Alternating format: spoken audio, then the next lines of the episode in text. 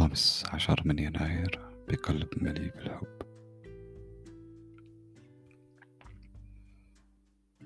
لدى الحياة طريقة خاصة في منح الأيام الجميلة المستحقة كذلك. الحياة لا تعاش على الهامش وحسب بل تنتزع تتموضع وتسرق بخفة وسرعة.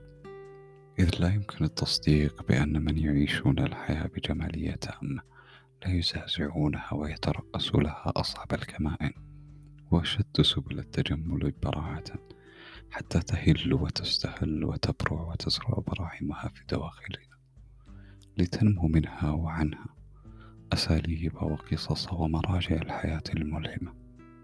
والمعنى المعنى ذاك الدفء عديم التشتت ويقين المسرة ومستهل الاستقامة والتنعم.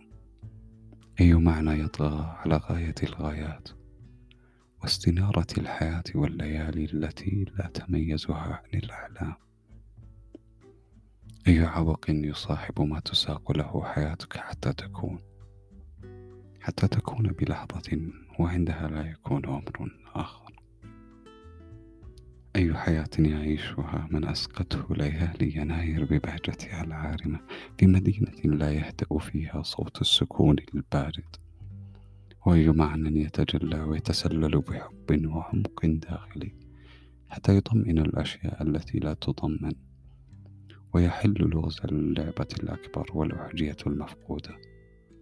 الحياة لا تحدث على الهامش وحسب.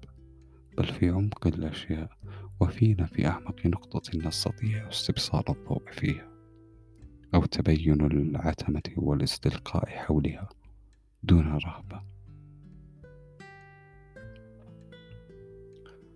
الحياة تصيب الشجعان بالدهشة والنبوة وتخيف الآخرين وتزيد فيهم البلادة هذه كلمات في نخب أكواب الشاي من وقت متأخر. وعقائد الحب المتوقد والأفكار التي لا تقود لغيرها والعيش الهادئ باستحسان وتمهل